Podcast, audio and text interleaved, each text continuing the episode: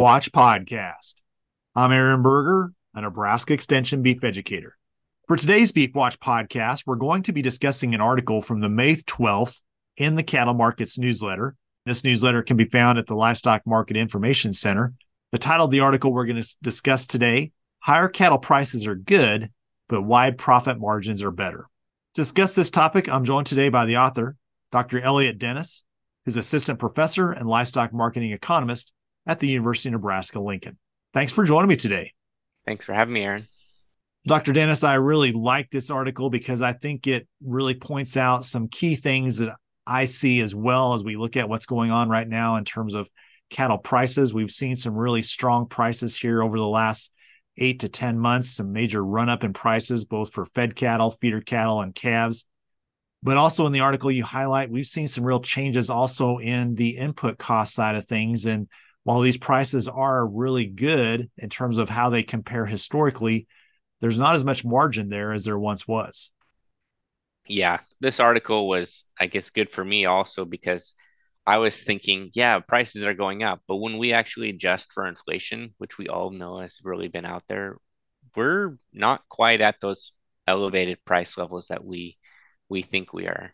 Um, and so there's still if we think about we're going to go as high as we were in 2015, 2014, we have a ways to go essentially after we adjust for inflation. And really, the big thing that we think could potentially be limiting that upward price movement is interest rates. And so when we think about interest rates as, as a method to control and high levels of inflation, when we look at where we were at in 2013, 14, 15, 16, we were we were pretty much at a you know a two percent inflation uh, level on, on a quarterly basis. Anyone who's who's followed this, I mean, depending upon the measure that you use, you know, it's it's well over five percent uh, of where we're at. So one of the ways that the Federal Reserve uh, tries to control that inflation is to essentially control the the interest rate. And the Dallas Federal Reserve is is unique in this in that they collect quarterly level feeder cattle interest rates. And so, for a lot of producers that are in the fed cattle industry, they're going to be putting a large portion of, of their costs on interest. They're basically going to take out the loan. And so, it's the cost of feeding the corn, the cattle, and the interest. Well, when you're talking about interest rates jumping from about 5.5% to 9%, that's almost double the cost to feed the animal for them. So this has a pretty significant amount on bottom lines. And ultimately, what that does is when it's more expensive to feed the animals, then that reflects in lower prices that they're able to pay for feeder cattle. You know, one of the things that jumps out to me is not only the interest rate price in terms of, I should say, interest rate. You said, you know, five and a half up to almost nine, but then also the cost of the input. So they actually may be borrowing more money at a higher interest rate when you look at then the total dollars that they're paying in in interest it's it's kind of on both ends. That's exactly right. So when we're when we're buying we're borrowing more money at higher interest rates that total value of that interest goes up.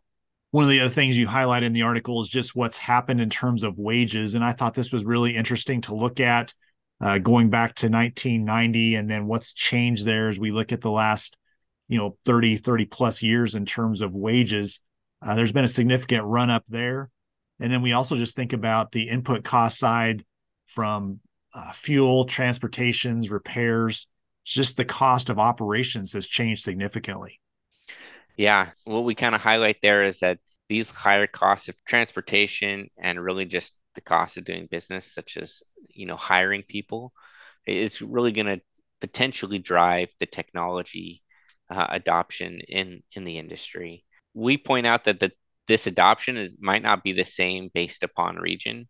And what we do is we say, okay, what are the wages on a dollars per hour for people who work with the livestock in the northern plains versus southern plains? What we see is that we tend per or tend to pay a higher wage in the northern plains uh, for animal workers than in the southern plains, and that really since since 2020 when all inflation was going up. Plus, inflation goes up, people seek higher wages, um, and it's really spiked. We're well above the essentially the long-term trend that we've had over the last 30 years and uh, by a pretty significant amount. And so what we know is that either that wage has to that wage has to come down because it's a, a long run trend. So if we think about corn yields, right, we're going to be up some years, though some below as far as total corn production or you know bushels per acre, but we're significantly higher, and it's about sixteen dollars per hour for animal workers. This is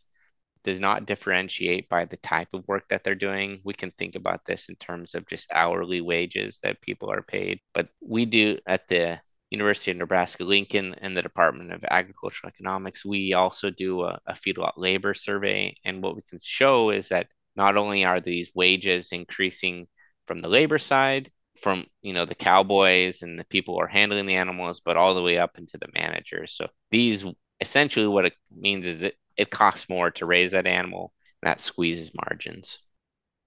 So that kind of brings us back to, I think, the title of the article Higher Cattle Prices Are Good, but Wide Profit Margins Are Better. Uh, you know, as we look at current cattle prices today, they are higher historically. But again, when you adjust it for inflation, as you said, uh, not as high as they have been. And then when we also look at the input cost side, not as much margin there. So, from a production standpoint, as people are thinking about making decisions, thinking about their business, what are some things you're encouraging folks to think through in light of where we're at right now?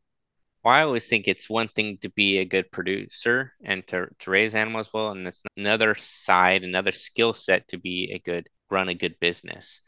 And so when I think about the production side, I think about animal care, I think about animal production, range management, or environmental management. When I think over here on being a good business manager, I think in terms of skills of like HR, finance, marketing.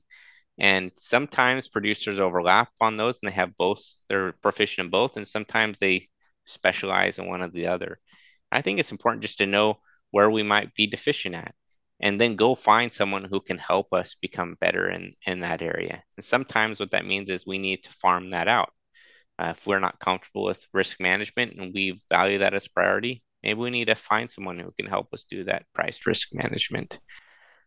But regardless, when we make a decision, if we're interested in making profit, we need to really be sitting down and running the numbers. And what we often say is that we make money on the buy, not on the sell, which means we should be penciling in or hopefully penciling in profits when we buy animals and if we're not, we should have some sort of expectation in that in the future prices are going to go a certain way and I can at least cover my variable costs. If we're covering our variable costs, then we can continue to stay in business. So this is this are really important decisions, especially when we talk about higher heifer costs that are coming into this year. Into the fall is going to be really important as we start to sell animals. Should we retain animals? And just because we choose not to sell an animal, we're incurring a cost to the business because we're choosing to forego profit today. Always encouraging sit down, pencil it out. If you need help, people like myself, Aaron, and or other people in in the community affiliated with the the university, or even people in your banks or or private industry are willing to help you sit down and do that. We want you to be successful. Well, thanks again for joining me today. Thanks for the article. It's always good to get some perspective on what's happening. And I think sometimes I personally can get focused on look at where the markets are at, but forget about what's happening on the input cost side. And input costs definitely have changed drastically over the last several years. And so as we look at profitability, both those things need to be considered. Yep, absolutely. Well, for more information on the article that was discussed in today's Beef Watch podcast, again, you can find this article in the in the cattle markets newsletter. Again, that can be found at the Livestock Market Information Center's website.